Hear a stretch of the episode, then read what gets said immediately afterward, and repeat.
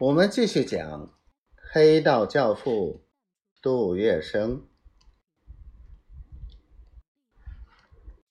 和王月花谈妥后，顾顾竹轩就到巡捕房去找小六子商量吃下工部局的那块地皮。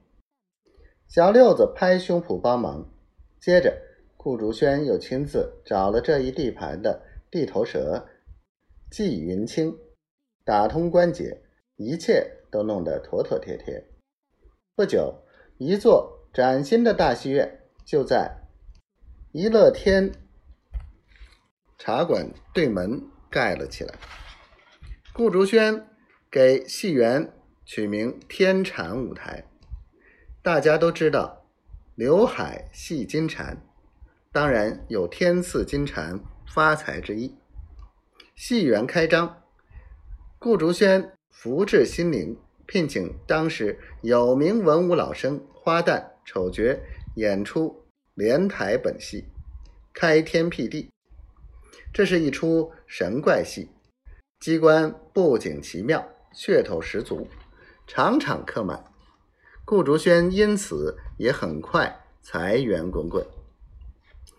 正当顾竹轩财运亨通。踌躇满志的时候，有一天，杜月笙打发人来告诉他说：“你那个天蟾舞台要保不住了。”顾竹轩听了，真是大吃一惊，急忙赶往杜公馆，一见杜月笙就问：“杜先生，这是怎么回事？”杜月笙有些着急地说：“你园子旁边不是永安公司吗？他们要你这块地方。”准备盖十层大楼，开一个旅馆。这公司是在英国注册的，工部局是要买他们账的。听说准备给价收回天产地皮，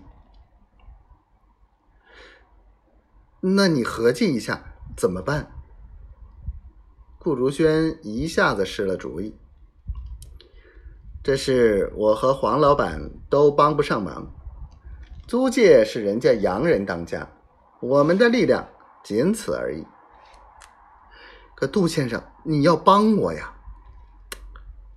我看你还有个法子，也还可以拼一拼。怎么拼？和洋人打官司，这样有可能赢。拼不赢怎么办呢？顾竹轩又有些胆怯。不拼也不能拱手相让啊！杜月笙鼓励的说：“眼看戏院就要保不住，顾竹轩心里急死了。虽说杜月笙给他指了一条路，但是他还是觉得前路渺茫。”